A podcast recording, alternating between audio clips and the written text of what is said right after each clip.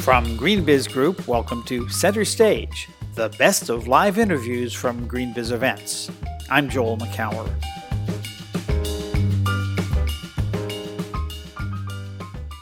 One out of every 80 jobs in the United States since the Great Recession was created by the solar industry. One out of every 33 if you include wind and LED lighting. I'm proud of that. That's more than the entire home building industry. Jigar Shah is an outspoken, often contrarian clean energy entrepreneur who founded SunEdison, which revolutionized solar power in the early 2000s. He spoke with Andrew Beebe, managing director of the venture capital firm Obvious Ventures, at the Verge 16 conference in Silicon Valley about when residential solar makes economic sense in the United States, whether solar energy and energy storage are friends, foes, or both, and whether Elon Musk's vision for an electrified future is brilliant or diabolical. Let's listen in. All right, so uh, election season, and we were asked to sort of spice things up a little bit here. So we're going to do a little Q and A with Jigar. And for those of you who know, Jigar has a great history of saying some exciting things. So we're going to sort of channel the presidential debate, and that means that I just want you to try and be both candidates simultaneously. So, on the one hand, say like totally crazy, outlandish things that just get people fired up, and on the other hand, say super smart things that people have a tough time getting behind. So, just get ready to mix those. okay? Uh, I have a couple of different. We, he has no idea what's, what's happening here. Uh, I have a couple of different sections you can choose from. One is um, a lightning round, one is multiple choice, one is real, actual, difficult questions. And, and the first, maybe just to warm it up, we'll go with a real question. You founded SunEdison 10, 12, 2003. 2003, 13 years ago. Um, now the company is bankrupt. Obviously, you left the company along the way, but what, what happened? I mean, Give us the progress report there. Well, I think it, you know, obviously it's a really sad thing what happened there. Sold the company in 2009, but I think what happens is what happens in the coal industry and other places, right? A severe lack of discipline. I mean, they were bestowed with billions upon billions of dollars of capital that people gave to them based on the reputation of the people who started the company early on, and they didn't invest it properly, right? And um, I think the same thing is true with Peabody Coal, and the same thing is true with all the other guys who, you know, like just did stupid things. And now um, you've also said somewhat famously that the utilities are headed into, or big energy companies are headed into a death spiral. Um, yet NRG may be coming in to buy a lot of the assets left from SunEdison. So is that is that just another chapter in that death spiral, or is there actually some upward spiraling happening? Well, I, you know, I think that it's interesting, right? I mean, when you look at NRG in particular, um, and compare them with ENGIE, right? Um, the old GDF Suez.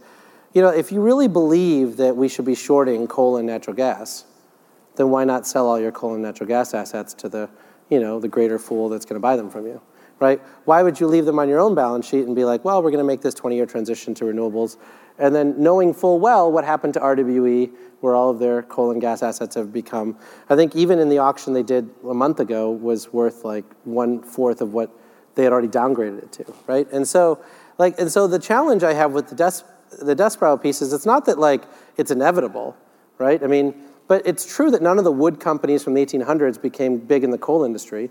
None of the coal companies became big in the oil industries. And I don't think none of, any of those companies are really going to be big in our industry, right? It's not that they're incapable of doing it. They actually have all these legs up. And I think ENGIE is trying to do that. They've sold their entire coal and gas um, fleet in the U.S. and and Total and others have tried. And Total is trying, but Total is still basically an oil company with a little sort of blister of renewables. Uh, so, I mean, uh, okay, so, so, let's go to another thing that you said to me recently. You said that you were asking the question, I think rhetorically, when did utility executives stop becoming capitalists? I, explain. Well, I just think that when you, like, right to tour the soup du jour right now is Elon Musk and Tesla, right? Like, so why is it that electric utility companies are not clamoring to, like, sell more electric vehicles? Right? They're basically saying, well, we'd like to rate base $300 million worth of electric charging infrastructure. okay, but like the big challenge is basically the batteries, right, and how much they cost, and the fact that the batteries are actually worth three times more to the utility than it's worth to the customer because the utility can use them for grid services they can use them for you know load leveling distribution grids et cetera. Mit of course puts out a thing for 17 things. And then you say well how many utility companies have actually said that they want to rate base batteries? And the answer is like zero but it comes out of every single brainstorming conference in sacramento that what should we do to save pg&e and sce and the others like well they should rate base batteries but they never actually say that they're going to and the same thing's true with like you know, refrigerators or air conditioners, all of which can be demand response related. It's nice that Southern California Edison just signed that contract with Nest for the first time to do that.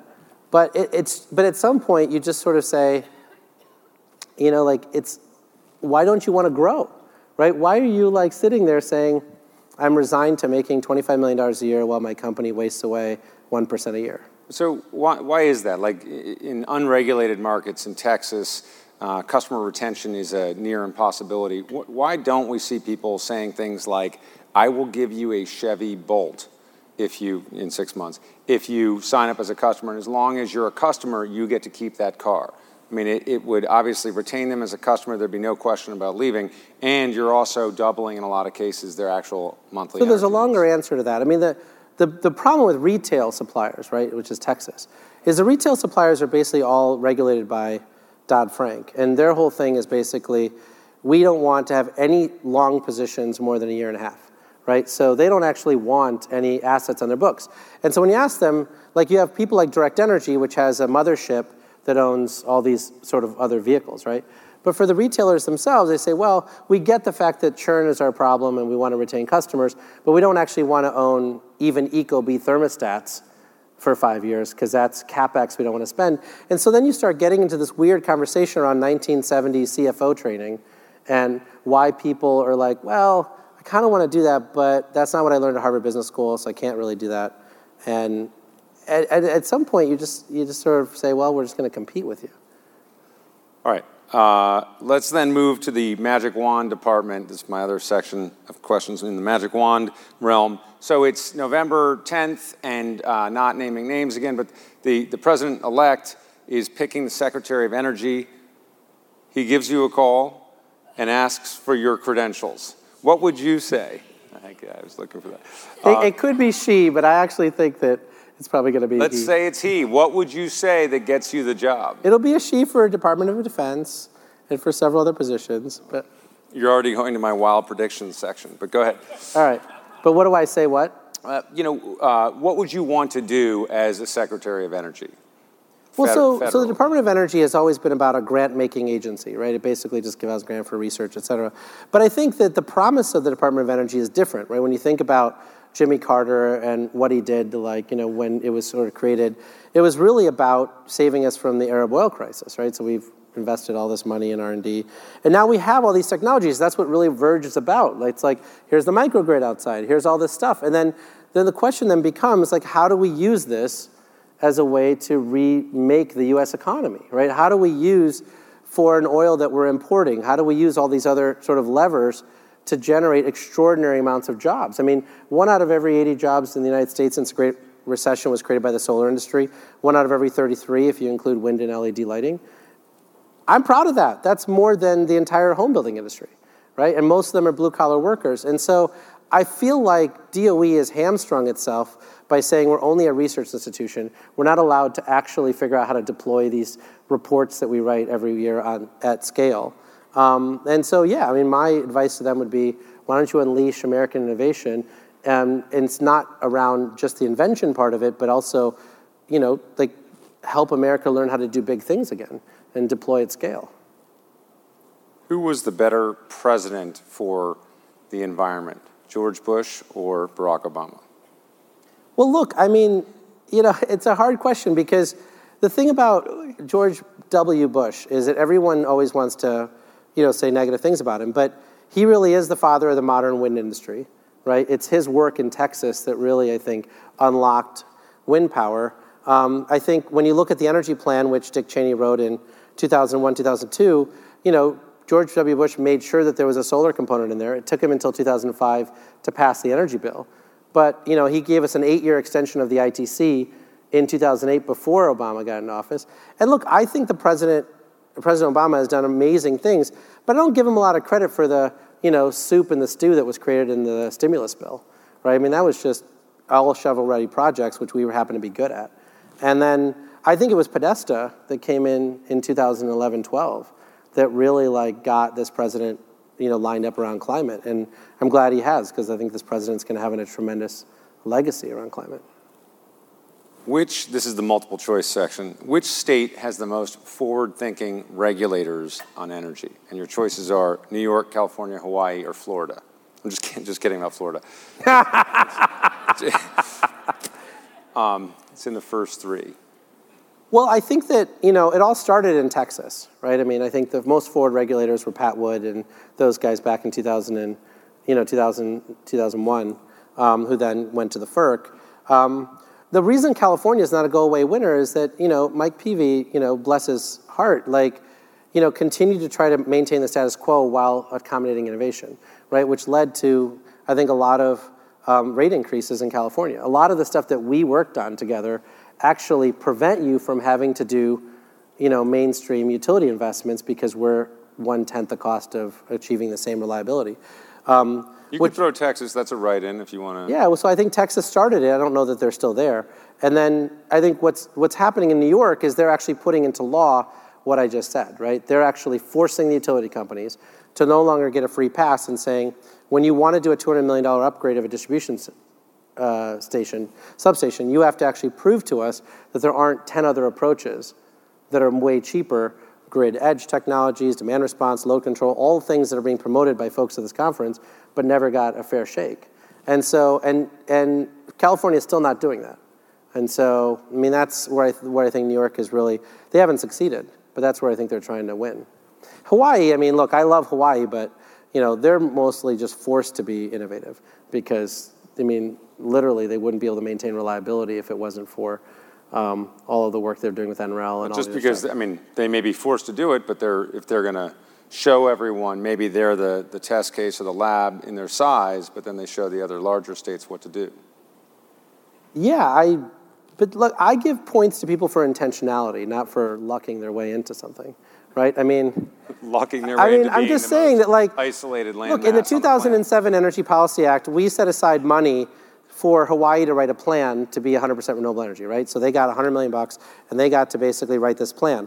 Then, you know, they said, well, let's kind of try it, let's maybe do it. And then NextEra comes in and says, we're going to buy you, and oh, by the way, 100% renewable energy is impossible, right? And so then the governor says, oh, man, you guys suck. And so then there's this huge, like, sort of brouhaha, and they finally canceled the, the merger, right? And, and every time, you know, they first limited us to 10% renewable energy per distribution substation, then NREL said they could go to 30, and now it's 125% of each substation, all of which is amazing, and I've got great friends in Hawaii, but I'm just saying that, like, do you believe that Hawaii is going to get to 50% renewables faster than California? Okay, so, so next question, your prediction, which state will be the first to get to 100% renewable?